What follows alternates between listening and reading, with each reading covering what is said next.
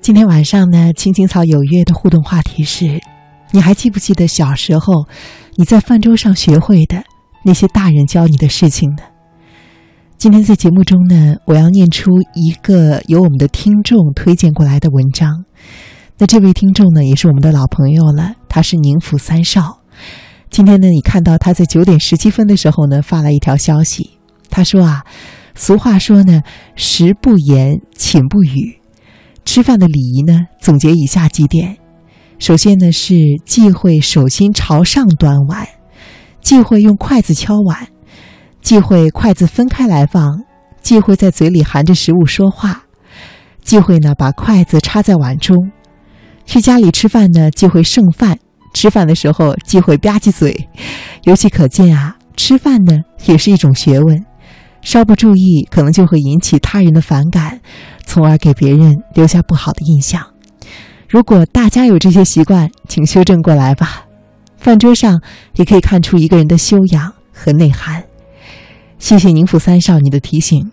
你说的这其中的几点呢，好像有一些，也是我小时候在饭桌上那些父母教会我的事情。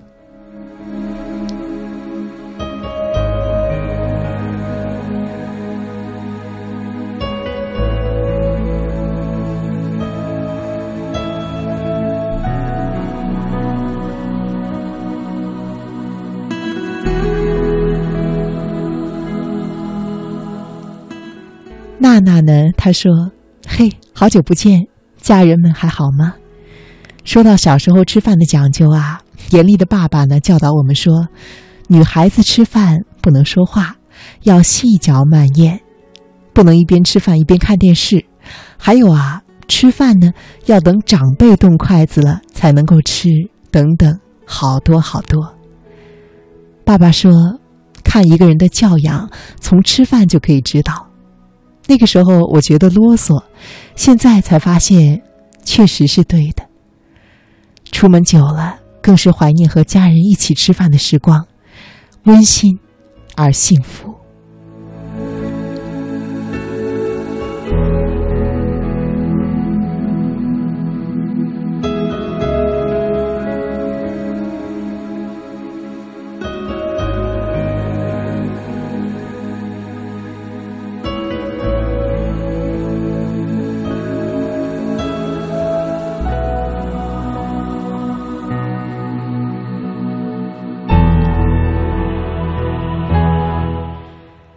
看到大家的留言呢，也让我想起我小时候在吃饭的时候，父母教会我的事情。其中呢，有几点啊，就和大家分享的很一致。譬如说呢，吃饭的时候最好不要发出声音。